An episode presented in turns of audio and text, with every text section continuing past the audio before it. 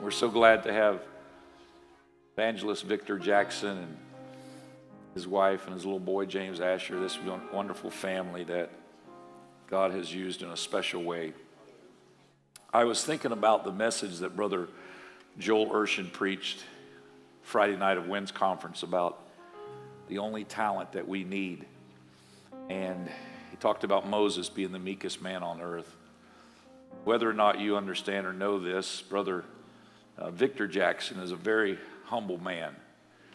And uh, he does not talk about it, but when he got saved, he was in college and was the number one point guard in all of junior colleges of America and was on his way to the NBA. God saved him. And when he got saved, the Lord taught him that to be used in the kingdom, you got to glorify God. It's not in the arm of flesh, it's not what man can do. So, Brother Victor Jackson totally surrendered his life to the call of God. And God has continued to use him in a powerful way. And I've asked him to speak about something tonight that uh, he probably would not have done on his own. And certainly, it's not to give any glory to Victor Jackson, only to give glory to God.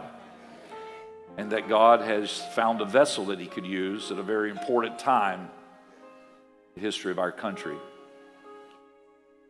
Whenever this thing came down in Minneapolis with George Floyd, the Lord put it on Brother Jackson's heart to go up there, not knowing what would happen, but just simply to go up there and to pray with people on the streets.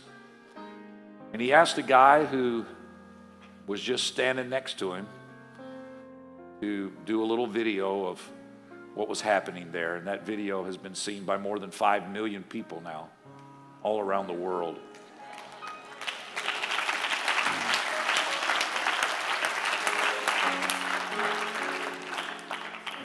And it has to do with just lifting up Jesus. Sometimes we can get so caught up in this world that we forget that it's all about lifting up Jesus. And we have done that tonight, and the Lord is here. And I, I want to show, before Brother Jackson comes, I wonder, Brother Tyler, if you have that video. Hello, can I have your attention? I like to have prayer in this place so the people of this world knows that there is still hope in Minneapolis. I came here from Florida for one reason, and that is that there be unity, that is that there be love and kindness. So if you could just gather in a little closer, let's honor social distancing. Can you come in a little closer? We're just going to have prayer that there is love, that there is peace, that there is joy, and that there is hope in this city. Does anyone believe there's hope in this city? Yes. Yes. Can you clap your hands if you believe there's hope in this city? I'm going to pray that the power of God and His blood would restore relationships, will restore friendships, and will restore this city. Can you lift up your hands where you are right now? Can you lift up your hands where you are? Lord Jesus, right now, I am praying for the power of God to come upon your people. I am praying that there would be peace, that there would be joy, that there would be hope, that there would be life, that there would be no more suffering, that there would be no more deaths, but that you would be glorified in every heart, every mind, every spirit in the name of the Lord Jesus Christ. Bless these people now in Jesus' name.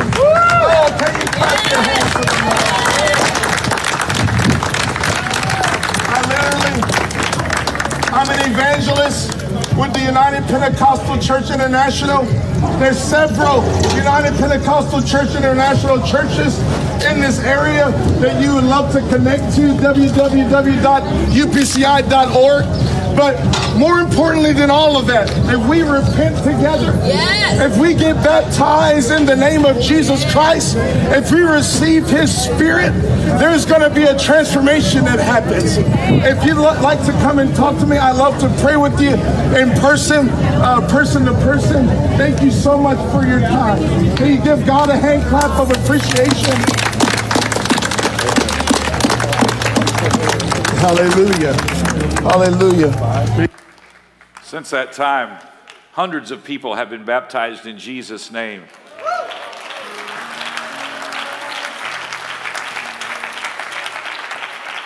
Hundreds of thousands of people have gone to upci.org. Eddie James, whose songs we sing a lot, he has gone to that, shown that to his church. Entire denominations are rallying around that because people are hungry for the power of God. It doesn't matter who you are, where you're from, or what denomination. People are hungry for God. And Brother Jackson will tell you a little bit more about that, but I want you to know that this is the day that God has given us, and He has given us the doctrine of the oneness of Jesus and the anointing of the Holy Ghost to be able to impact this world with the glory of God. Aren't you glad we serve a powerful God and His name is Jesus? Would you welcome Evangelist Victor Jackson? Come on, can someone clap their hands unto the Lord and let's just give him glory? Come on, somebody open up your mouth and just give him glory. Come on, somebody let a hallelujah out of your mouth. He is worthy.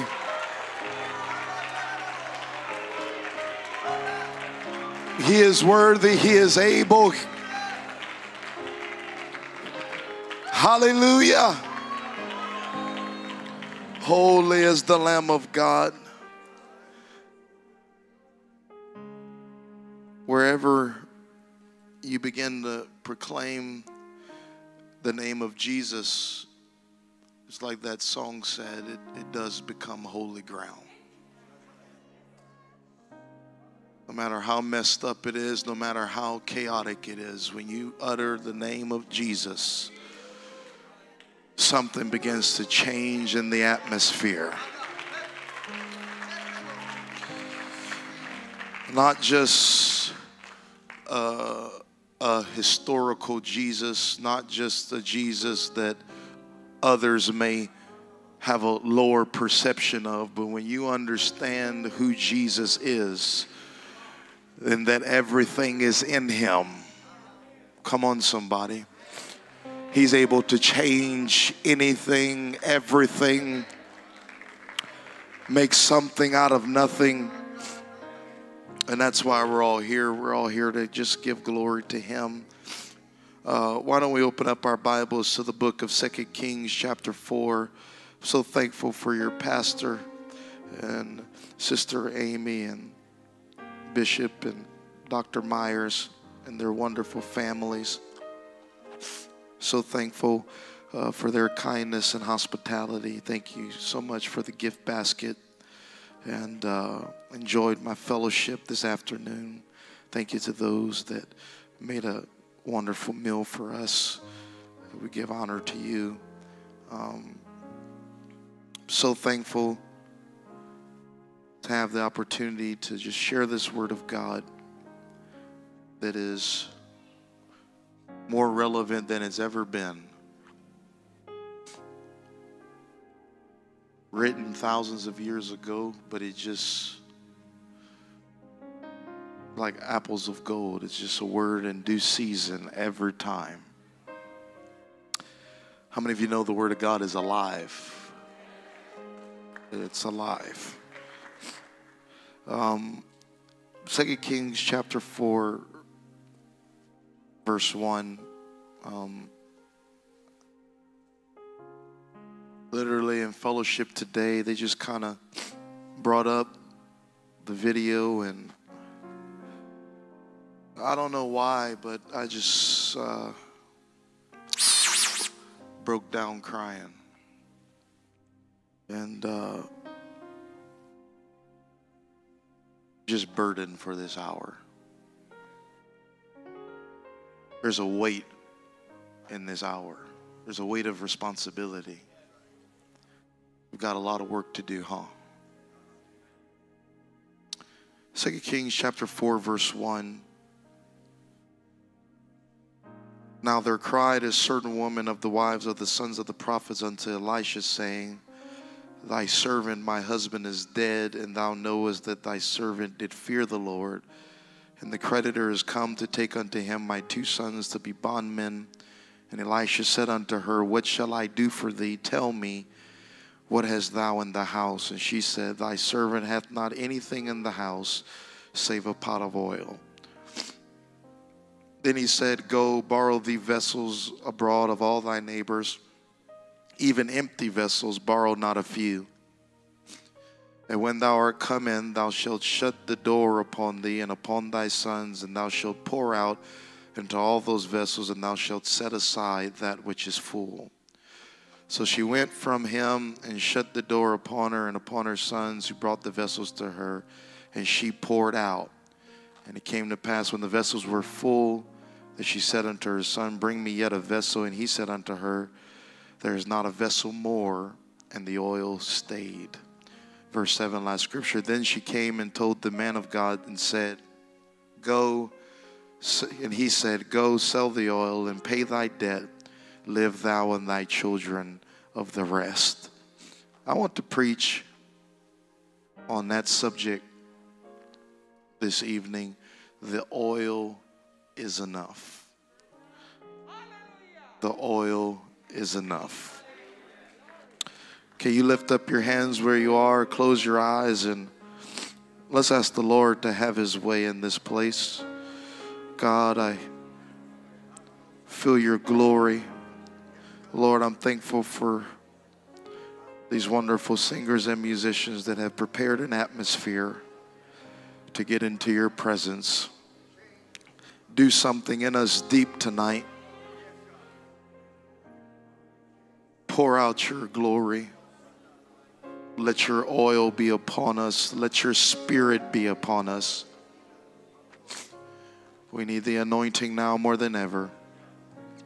In Jesus' name, amen. You may be seated in the presence of the Lord.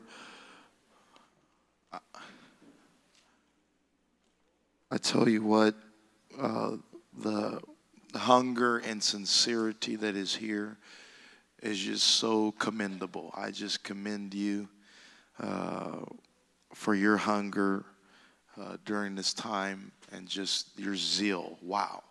Um, you know, they say 2020 is. Uh, uh, amen. That's all you can say about 2020. That's, that's I said all I could say about 2020. Uh, years, year, uh, decades later, they're going to look at this time and they're going to see 2019. Then they're going to see a fuzzy area. Then it's going to say 2021. And they're going to be like, hey, what happened this year? And they're going to say, that's the year which shall not be named.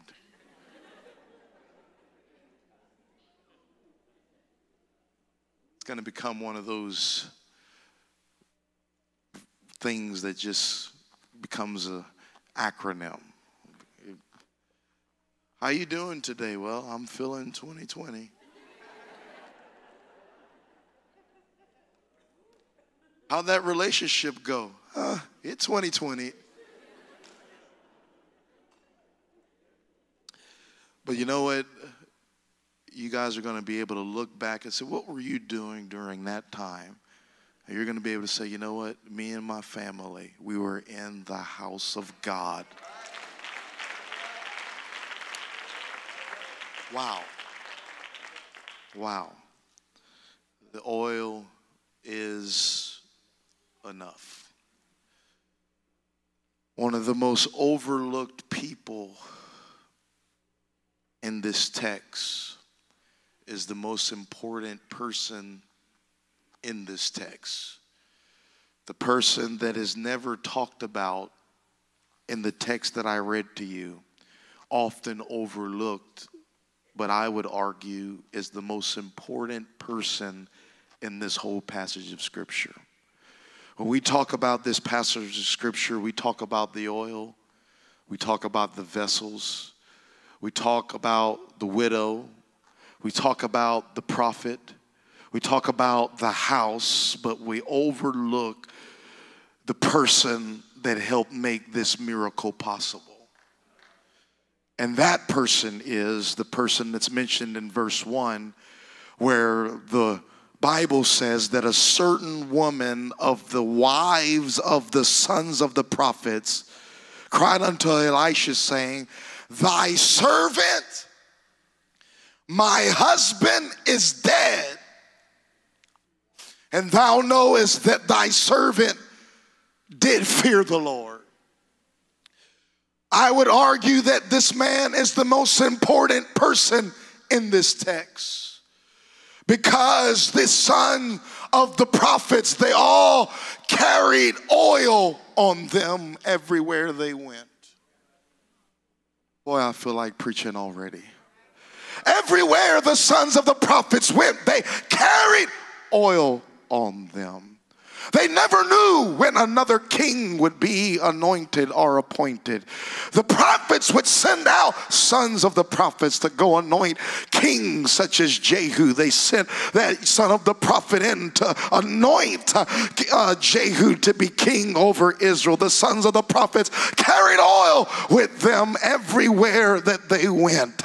And on this son of the prophet's deathbed, when he's about to die, he said, I don't have any money to leave behind to you. I don't have any furniture to leave behind to you. I don't have any fancy heirlooms to leave behind to you. But I'm going to leave behind to you what's most important to me, and that is the oil. And the oil is going to be sufficient to meet the need of adversity.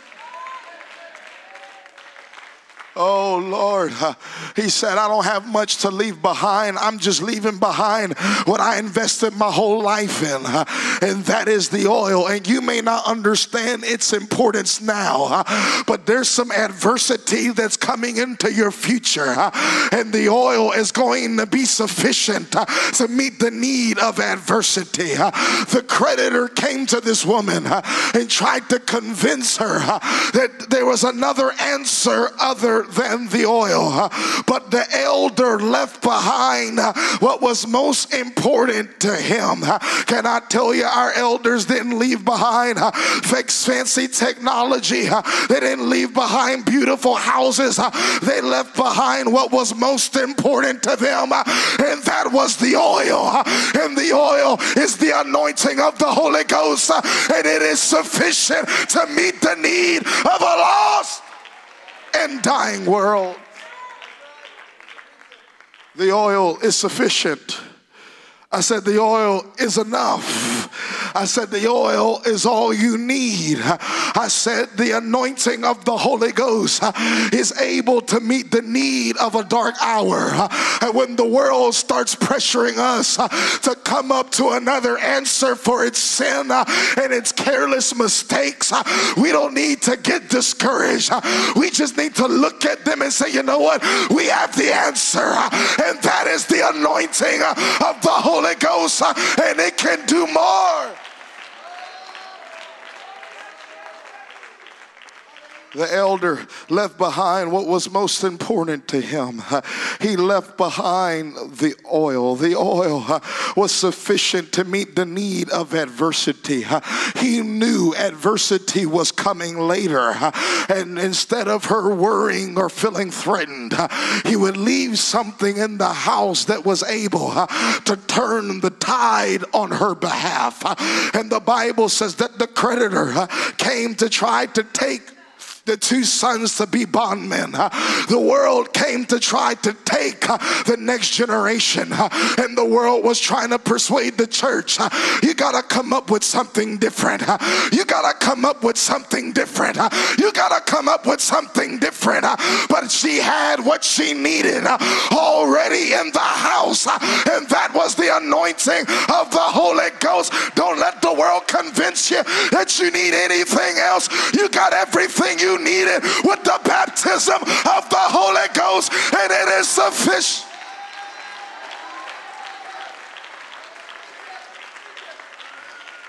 Oh Lord it is sufficient uh, to meet the need of the hour. Uh, can I tell you, whenever the coronavirus hit Italy, uh, oh, they were selling sanitizer, sanitizer, hand sanitizer what's, was in such demand uh, that they started selling hand sanitizer.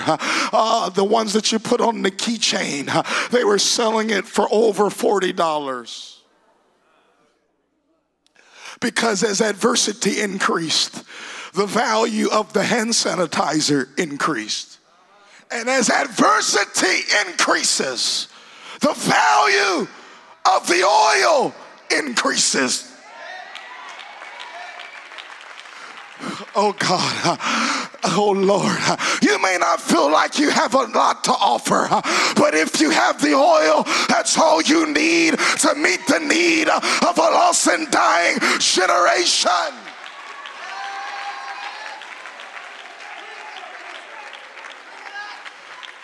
The anointing the anointing of the Holy Ghost. That's all we need in this hour. We need a baptism of the Holy Ghost like we've never had before. We need to be baptized all over again. We need to get baptized with the fire. We need to get baptized with the oil. We need to be immersed. We need to be saturated. We need the oil to take every part of our being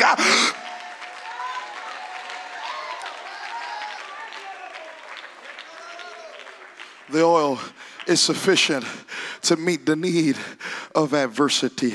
But the world will try to convince you, come up with a different answer. But there is no other answer to this situation. They just need the oil. We need more uh, than, than our political party. We need more than our political preference. Come on, somebody. You know what needs to turn America upside down? A bunch of apostolics that begin to go into the streets with the oil of the Holy Ghost. Come on, somebody.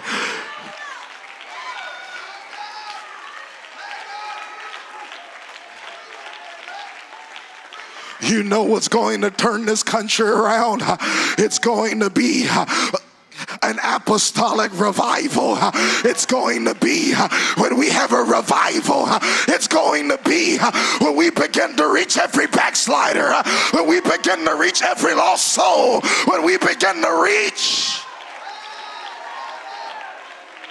That's what they're hungry for. That's what the world is hungry for. They're hungering for the anointing of the Holy Ghost. But this woman, the Bible says that this woman, she had been around the oil so long that she said, I don't have anything in this house save a pot of oil. She grew up around the oil where she forgot how valuable it was. It had begun to collect dust on the shelf. Oh Lord, when you're raised in this, come on, somebody, and you get used to people getting the Holy Ghost, and get used to people getting baptized, and get used to seeing miracles, we can take for granted that this is what the world is looking for. They're looking for an atmosphere like this.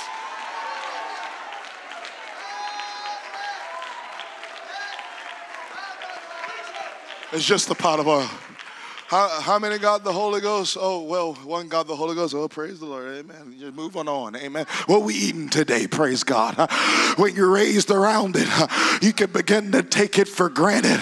And she was getting discouraged, depressed with everything that was happening in her life. The creditor was threatening her children. Her children were about to be taken as bondmen. And while she's getting depressed, she keeps on walking past the oil Uh, and all she needed uh, was to get her eyes back on the oil, uh, and the oil would meet the need. Come on, somebody. If you want peace, let the anointing come over you. If you want joy, let the anointing come over you. If you want hope, let the anointing.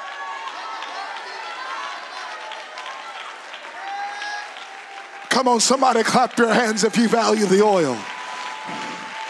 Come on, somebody, lift up your voice if you value the oil.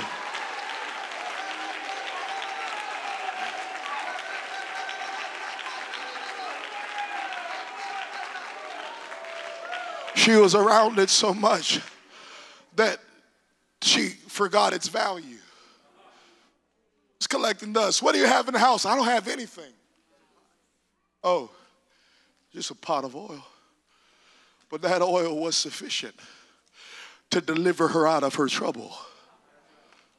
That oil was sufficient Come on, somebody, to give the joy back, uh, to give her peace in the middle of the storm. Uh, while the whole world's going crazy, uh, she's walking around with a smile on her face. Come on, somebody. Uh, why are you smiling like that? Don't you know it's 2020? Uh, I got something uh, from the Holy Ghost. I got something, and the world didn't give it to me, and the world can't take it away.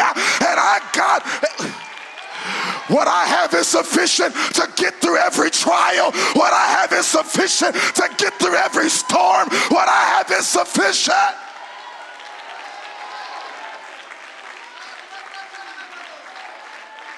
Oh, praise God.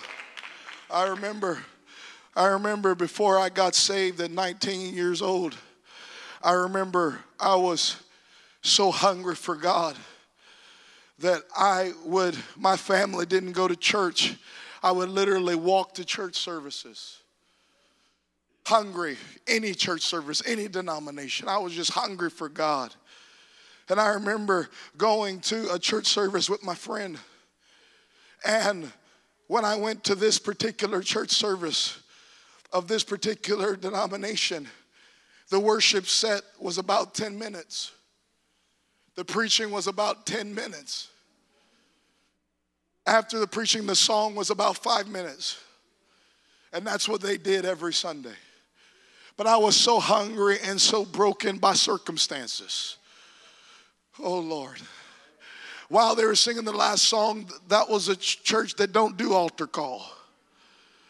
I came to the front and I got down on my knees and I just began to cry out to God because I was so hungry and broken three ministers came and grabbed me by my arms and they brought me to the back room and they set me down and they said, Are you okay?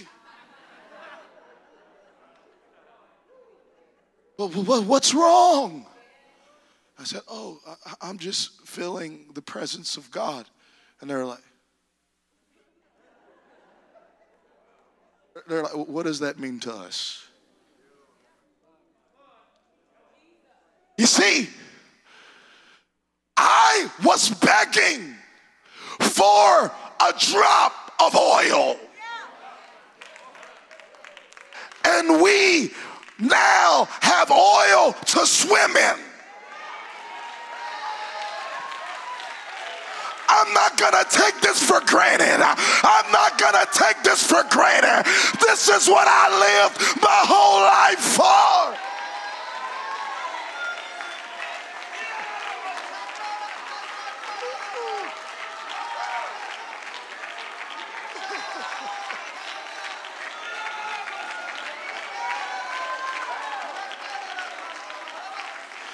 You don't realize in that type of atmosphere how hard I had to work just to get a drop of oil to come on me so I could cry. Thank God for an atmosphere like this. Come on, where the oil is all around us and we can partake and we can grab and we can get it if we want it.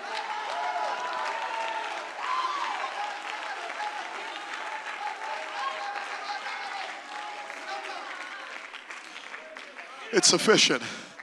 You know how I know it's sufficient? I remember before I got saved, I tried every other way to live for God. My God, I tried to use my intellect. Y'all not hearing me? I was studying. Maybe if I study this sin longer, I won't do it no more. Type it in on Google, is this a sin? Not hearing me. Come on, I was trying to educate myself out of that sin. Y'all not hearing me. And I tried everything to try to get delivered. I couldn't even understand the Bible. And I was reading it as much as I could. But when I walked in that March 15th at 11:45 a.m. to a Pentecostal church, and I lifted up my hands and I began to speak in other tongues as the Spirit gave me utterance all of a sudden sin had no hold on me anymore.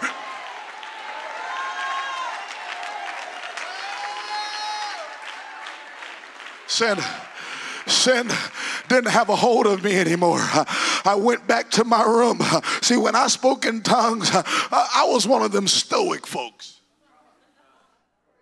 When I was speaking in tongues, I was just like, After I spoke in tongues, uh, for a minute or two, I went go sit down. And maybe somebody would look at me like, oh, he ain't got it. He ain't got it. Well, the evidence is speaking in tongues, amen. Not emotions. You got to understand, I trained my emotions uh, to not respond to anything uh, because that was a survival tactic being abused as a child. Hello? But after I spoke in tongues, I went back to my dorm room and I opened up the Bible that I could never understand. And all of a sudden, revelation began to flow to me. All of a sudden, I could understand it. What was it? It was the oil. The oil got a hold of me and it began to search the deep things of God. It began to search and guide and lead into all truth. Uh, the oil is just the oil. The oil is sufficient. Oh, come on, somebody. There's some things that this world can't give you. I don't care how much motivational speaking you watch. Amen. I, I, oh Lord, I wish I could give you a challenge. Some, some of y'all, you ever notice you can watch motivational speaking for two hours and you say, you know what, I'm going to use this motivational speaking to get my prayer life right. You pray 10 minutes and give up.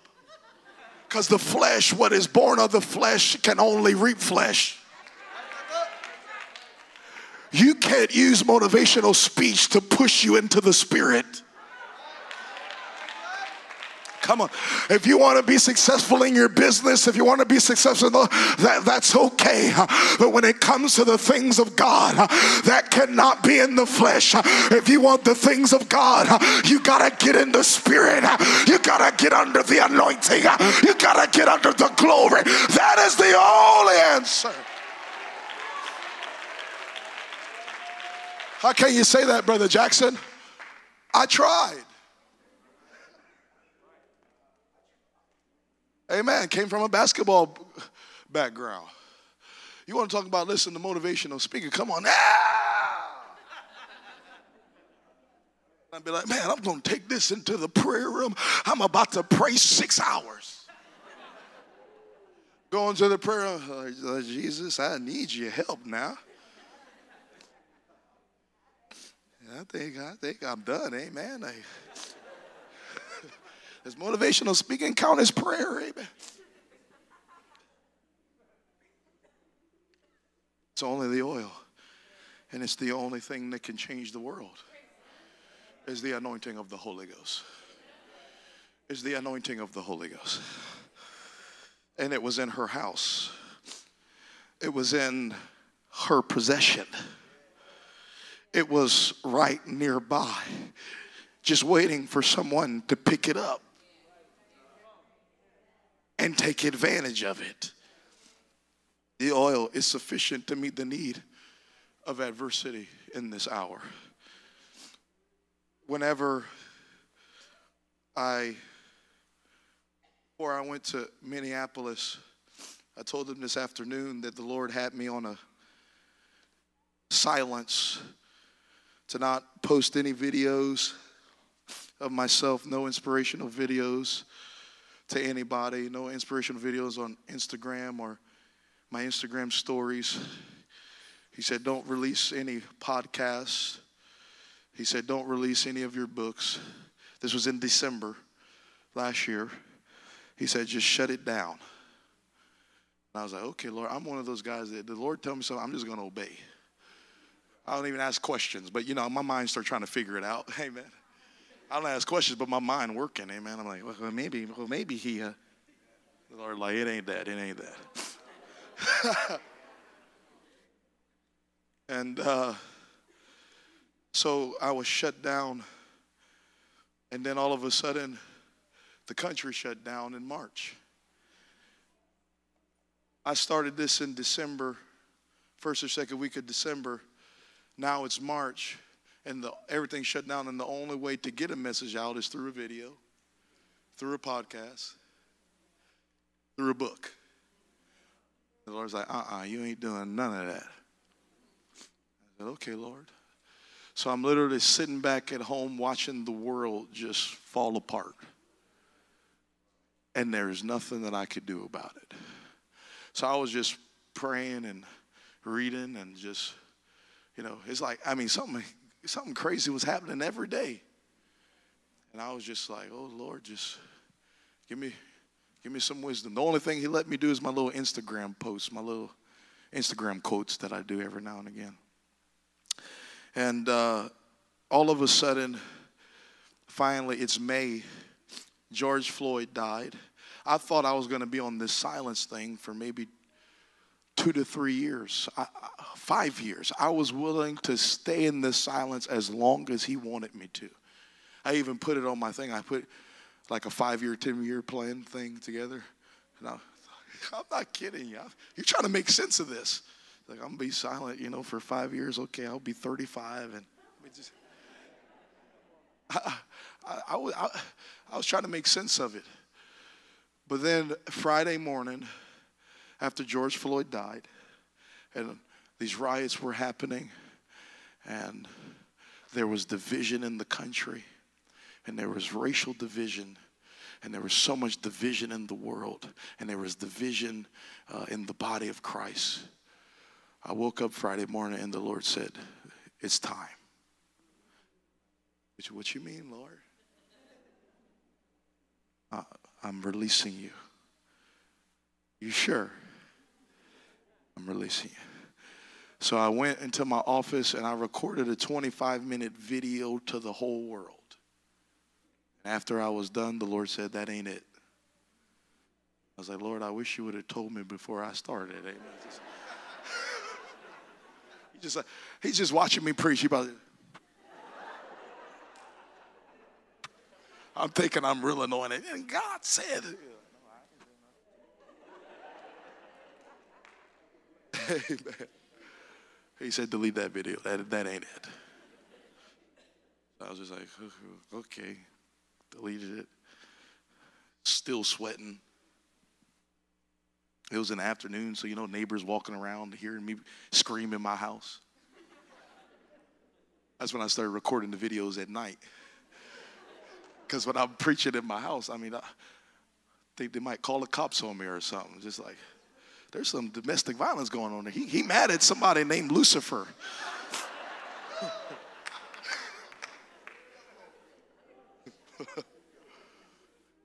Lucifer or Satan, one of them, he said he gonna kill him, amen.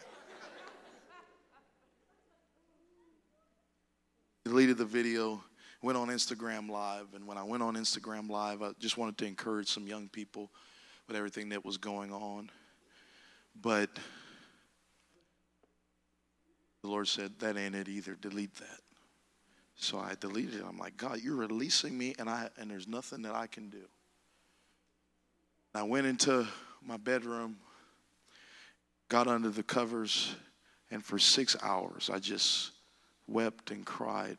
Just a spirit of depression hit me. I just got depressed because I watched, I'm watching my whole country go up in flames before my eyes. And there's nothing I could do about it. Just so depressed, just lost all my energy, didn't want to eat. And uh, finally, while I was there, all of a sudden the Lord spoke to me. He said, Go there. Go to Minneapolis. I began to book my, my tickets. I went to see what's the earliest flight to get out because of the minimal flights going out. The earliest flight out was from Atlanta at 8:45 a.m., which is six hours away from me, and uh, uh, and so I booked that ticket, and I called my pastor. I said, Pastor, God spoke to me to go to Minneapolis to pray for the protesters and pray for the police officers uh, to bring unity. There's a burden on me. I was just weeping on the phone. And he said, I, I said, I will not go without your permission. I said, if you tell me not to go, I said, I'll cancel these tickets right now and I won't go. He said, Victor, the hand of the Lord is on you. You need to go. 12:30 a.m. that morning, I'm all of a sudden I'm excited. I was depressed and now I went to excitement. Louisa went into intercession. And literally, I haven't told anybody this. She was praying and she was crying. She was just like, Victor, you going in there in the middle of that? I said, Louisa, don't even pray about it anymore. I said, and I'm not praying about it anymore. I said, I've been praying about this for months. There's a time that you have to stop praying and do something.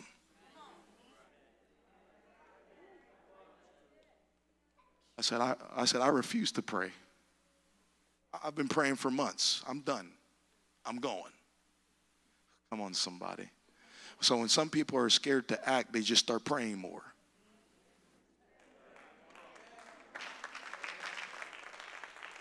I said, I just said, hold your tears. Woman, weep not. I'm kidding. I didn't say that. I didn't say You know I didn't say that. My wife's Colombian, by the way. Amen. You know, praise God. Amen. I drove six hours, left at 12:30 in the morning, drove six hours. When I got to Atlanta, got on the first flight out from Minneapolis, from Atlanta, flew, got into Minneapolis at 10 a.m. George Floyd's death uh, was 25 minutes away from the airport. I wanted to drive right into the spot where he died. Now, I was expecting to pray for one or two people a protester, a police officer, just go and pray for people. I was expecting just a few people there. When I got there, there were thousands upon thousands upon thousands of people in the streets. And when I got out of my vehicle, literally in less than 30 seconds saw somebody walking said hey i'm here from florida. I'm coming to pray for people. Do you have a prayer request? They said can you pray for this city? Right there i said lord jesus i'm praying for this city right now. I prayed for about 100 people before that point on that video. There were no one preaching in the streets yet but there were pastors that were handing out food at their congregations on the block, and there were it was a Billy Graham van uh, that people brought brooms to clean up the city, and that was it. It was uh, social activists, and it was just it was just people in the streets. But when I got to the spot that George Floyd died, thousands of people, thousands of uh, flowers everywhere, and I remember that when that happened someone asked me, he said, how did, how did it feel when you went there? I said, the best way I could describe it is that it felt like they were waiting for me. Because they were walking around aimlessly and hopeless. And finally, in the middle of that, I had this stranger next by, nearby. I said, Hey, I want to pray over these people. I never do videos, but the Lord's telling me to do a video of it. Do you mind doing it? His name was Peter. Thank God he didn't steal my phone. but let me tell you something. I, I was walking in such an authority. If he'd have stole it, God would put it right back in my hand. That's real talk. And and he recorded the video. You saw it. I prayed over the people didn't even share my name with the people, just told them I'm um, from the United Pentecostal Church International. You saw them there, atheists, every nation, every kindred, every tongue was lifting up their hands, glorifying God. They were clapping. It was like a Pentecostal church service on the streets. Uh, something began to change in the atmosphere. Uh, the next day, CNN went into the same spot. Uh, and when they went to the same spot, they said, Look, uh, this is the spot that George Floyd Floyd died. Huh? They said, This is the most peaceful it has been here in 17 days. They said, Even last night, the, the day that I went was the first night that they were coming in with the National Guard. He said, Even last night, there were no riots in this place right here. Said there was only peace and togetherness and unity in this spot. That video wound up getting seen over 5 million times. Different denominations across the, the nation began to send me private messages and saying, We thank God for the United Pentecostal Church leading the charge in this hour.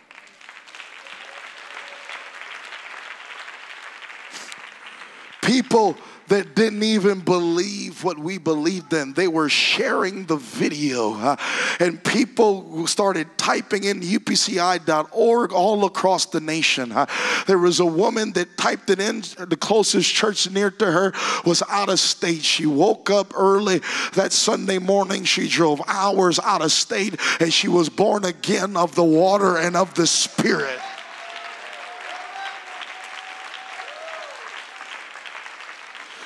The next day, they brought a baptistry to the same spot that I prayed in, the spot that George Floyd died. They brought a baptistry and laid it in the street, and they started baptizing scores of people in the name of the Lord Jesus Christ for the remission of their sins.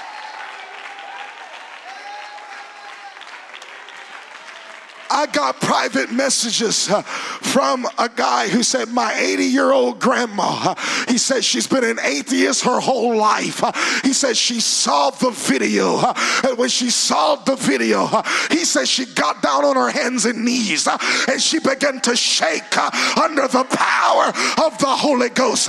What was that? It was just the anointing of the Holy Ghost. And I'm not the only one that has it. You have it you have the oil, and as long as you have the oil, you can make a difference.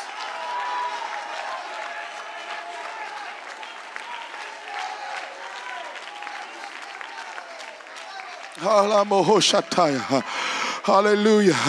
Hallelujah. Hallelujah. Hallelujah. Hallelujah. Hallelujah.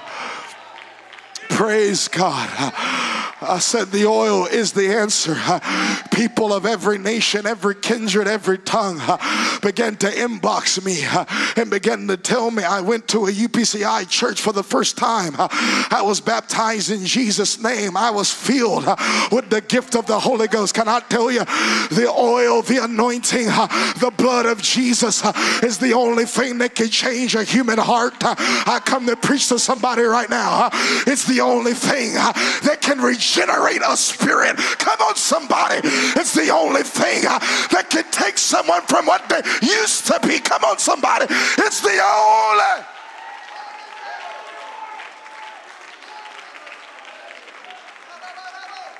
Oh.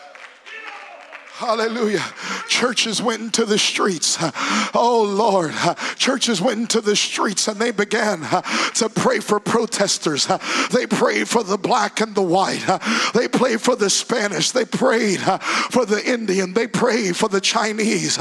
They prayed for people in the streets. They began to pray for the police officers and the police departments. I got a call from a homicide detective in Minneapolis. Oh God. And he said, Can you you pray for me? I'm struggling with anxiety and fear. I began to pray with him over the phone. They, they couldn't comprehend somebody giving unconditional love to them. But can I tell you, that's what's going to change the world. The oil and love and the power of God.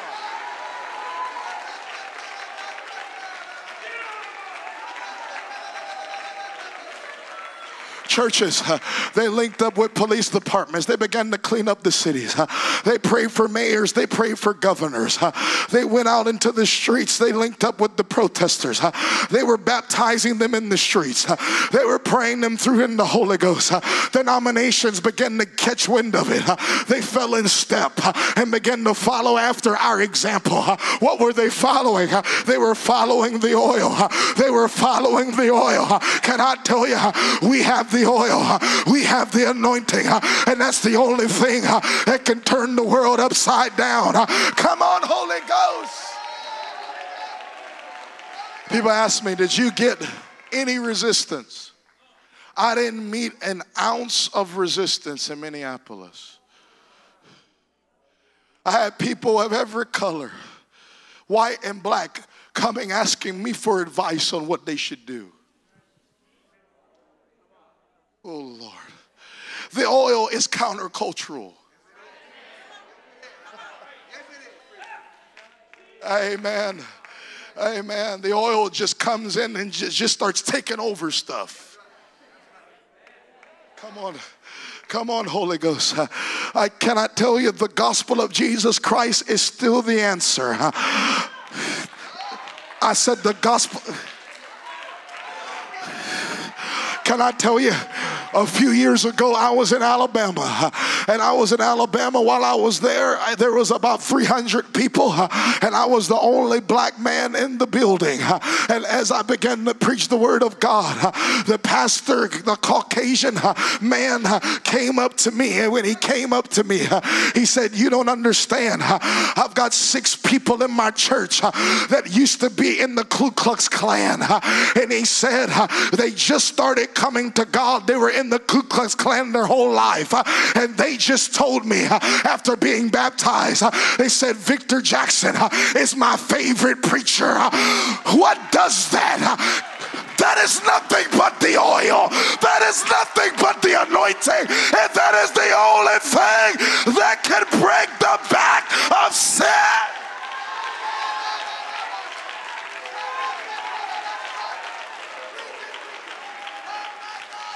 Come on, you got to stop walking around insecure like you don't have anything. You got to start walking with your shoulders squared. You got to start walking into your workplace. You got to start walking into your school. Say, I got what you need, and it is enough to heal your body. It's enough to deliver you. It's enough. Oh, somebody clap your hands if you believe it.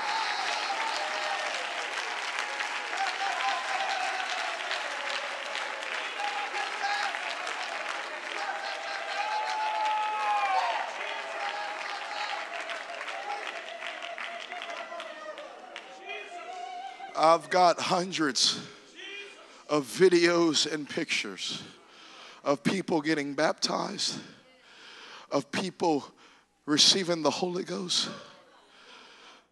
Like he said, Eddie James shared the video, and he said, I thank God for the United Pentecostal Church International. He said, I'm going to do what this man did and he took a bunch of people and he went into Cleveland uh, and he began to also uh, try to share the love of Jesus Christ. Uh, can I tell you, the Bethel worship leader, uh, I can't pronounce his name, but his first name's Sean. Uh, and Sean, he came to Minneapolis after three days after I left when he heard what was happening. Uh, and he sang in the streets there. And when he sang in the streets there, they were baptizing people in Jesus' name. He took, he tried to take it to, Portland uh, and California, and he did the same thing there, uh, but he got it from Minneapolis. Uh, but the interesting thing is that he didn't take the baptism formula to California and to Portland, but he tried to take what we did there. I'm trying to tell you that the apostolic church is influencing the whole world, and people got their eyes on us. Why? Because they got their eyes on the oil, and the oil is leading the way in this hour. There is only one God, and his name is Jesus. And it, come on, Holy Ghost. Then Peter said unto them, Repent and be baptized, every one of you, uh, in the name of Jesus Christ uh, for the remission of sins, uh, and ye shall receive the gift of the Holy Ghost, and that is sufficient to turn the world upside down.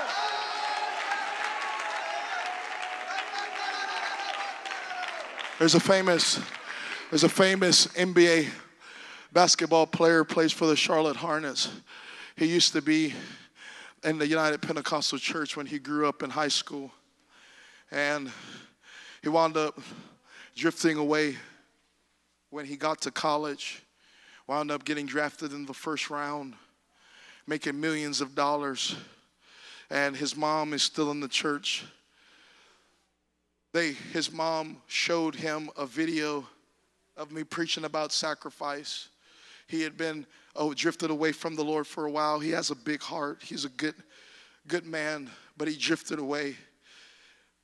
Showed him the video of me talking about sacrifice. They said that when he watched the video, they said he began to cry. This is a national NBA basketball player, famous. If I told you his name, you would know it.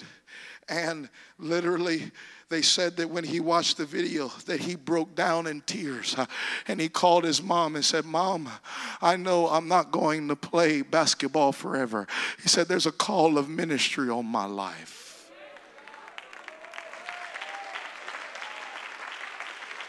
You have more influence than you realize Nothing special about me. You have the anointing, you have the oil, you have the Holy Ghost. You just got to start putting it into action.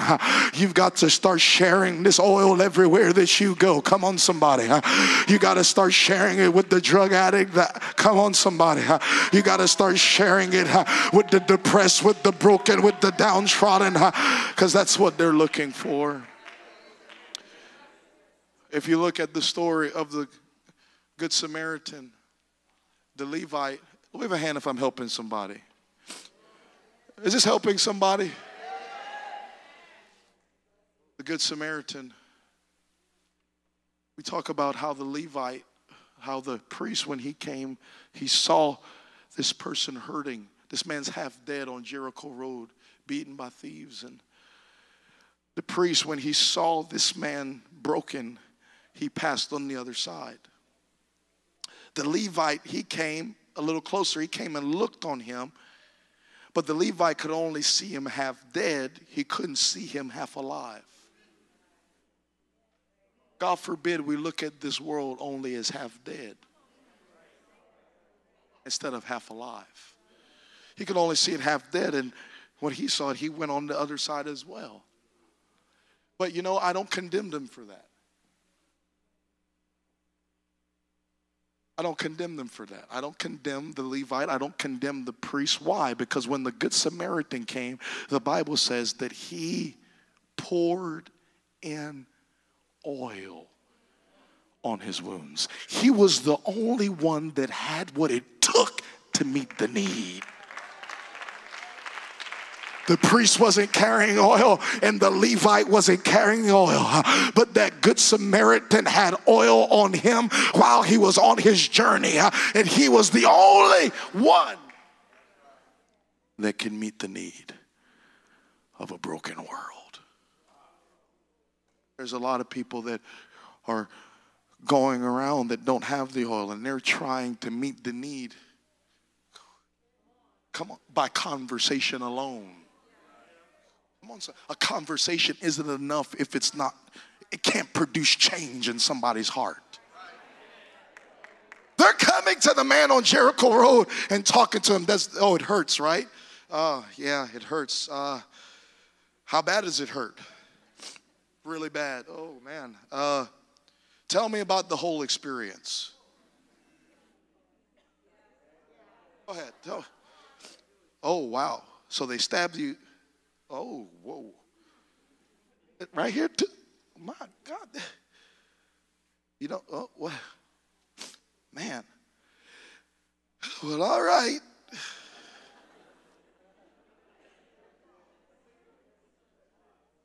And they were so focused on their own journey that they wouldn't stop and meet the need. because they didn't have what it took to meet it. But the Bible says the Good Samaritan, as he journeyed, came where he was. He sacrificed his journey to meet a need because the need was more important than the journey. And he's. Listen, and he's remembered for the needs that he met and not for the journey he was on.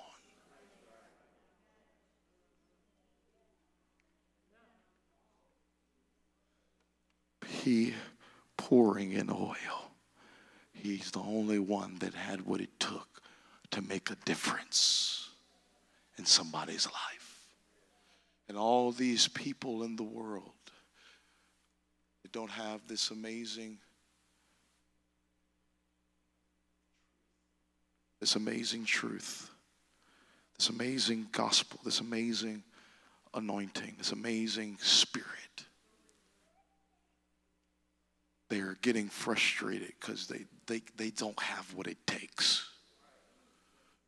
But if we would take it upon ourselves to go into a broken world and carry that oil and say, This is what you've been looking for. I hurt with you. This is painful. I'm not ignoring you. I love you. I want to hear I want to hear your story. And after I hear it, let me tell you what I brought.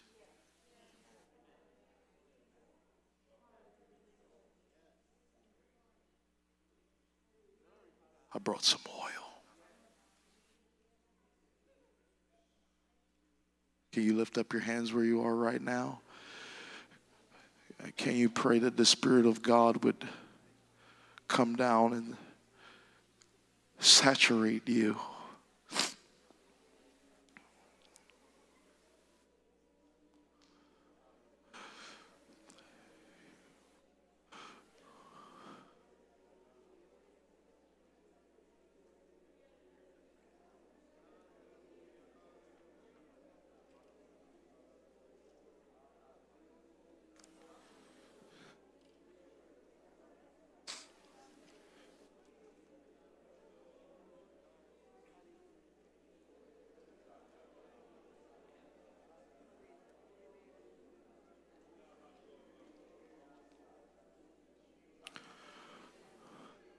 Come on, that's it.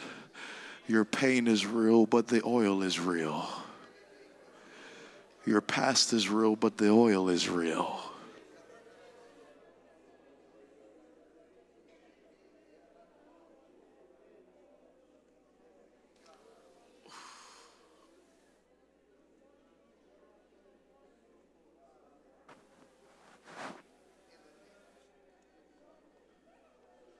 Halabohoshataya.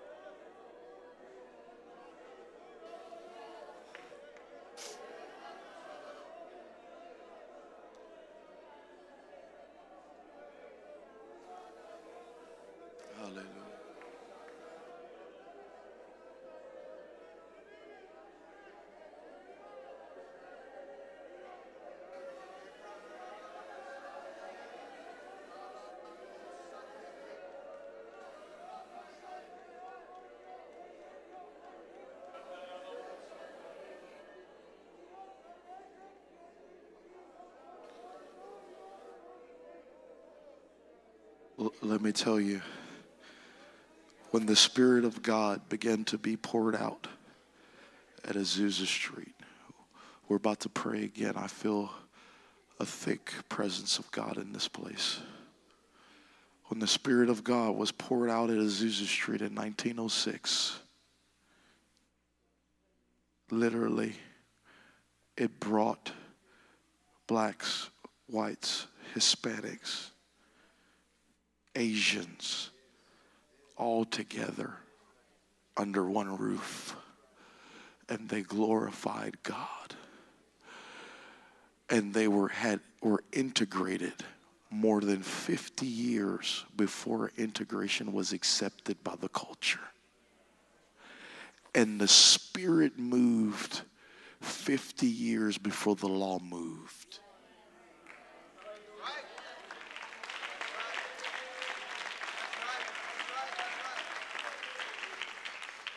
They were integrated 50 years before integration was accepted. What was it? It was the oil that brought together.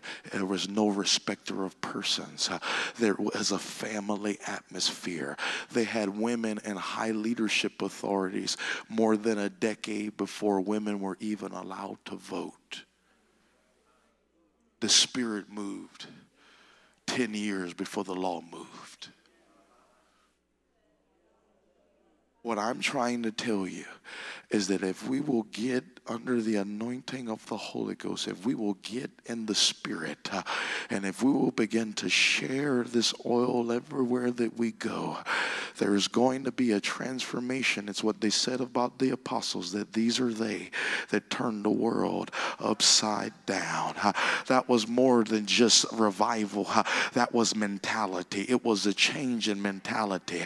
If you want to go up, you go down. Uh, if you want to be the greatest, be servant of all. It was contrary to the Gentiles' way of doing things. They like to lord over one another. But those disciples, everywhere that they shared the oil, there was inequality that was happening. Come on, somebody. There was a shift that was happening. There was an anointing that was taking place. What I'm asking for this church to do, I'm going to ask the Lord to let the anointing of God begin to fall on you where you begin to leave this place finding empty vessels and begin to share the oil everywhere that you go. And we begin to change the world by the anointing of the Holy Ghost. I want you to lift up your hands where you are. And I need somebody to intercede right now. I need somebody to press into the Holy Ghost. I feel a shift beginning to take place. Something is beginning to happen. Something is coming down from heaven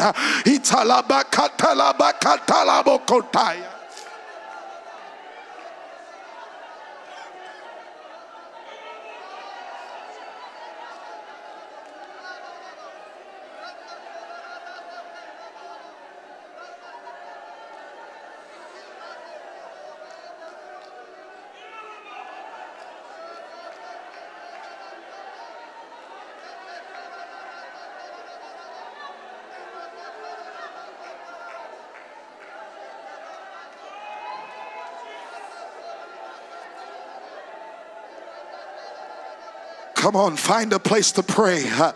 Come on, somebody press in, find a place to pray, find a place to kneel, find a place to intercede. Just let the oil come over you. You can walk back and forth. You can kneel. You can come down and pray. You can you can sit and lift up your hands. But somebody just press in where you are.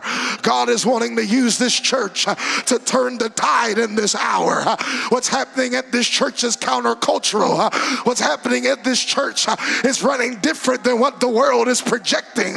God is wanting to use Eastwind Pentecostal Church to begin to share His glory across the world, all across the nation, and begin to turn the tide of evil and let there be a shining light from a dark place. Come on, somebody begin to press in right now. I feel the anointing of the Holy Ghost. Somebody is getting saturated in the name of Jesus.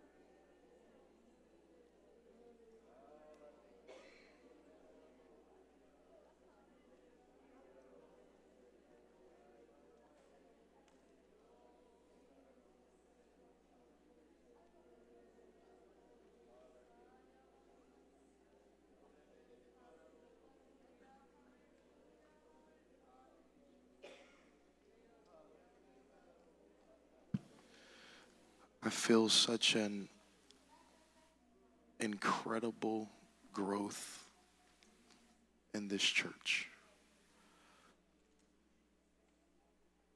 This church is the example of a family.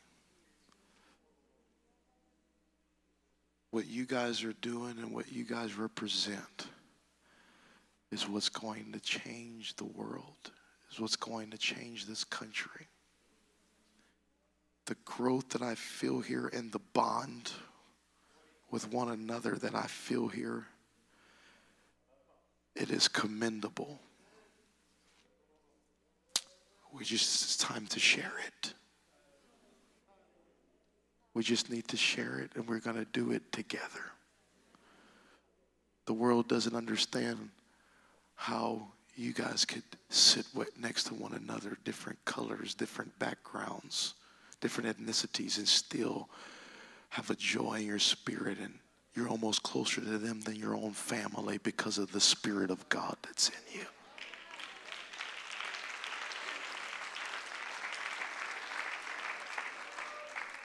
They don't understand that. You are distinct. By this shall they know you're my disciples, that you have love for one another. There is a distinction of love upon this church, and it's only going to grow.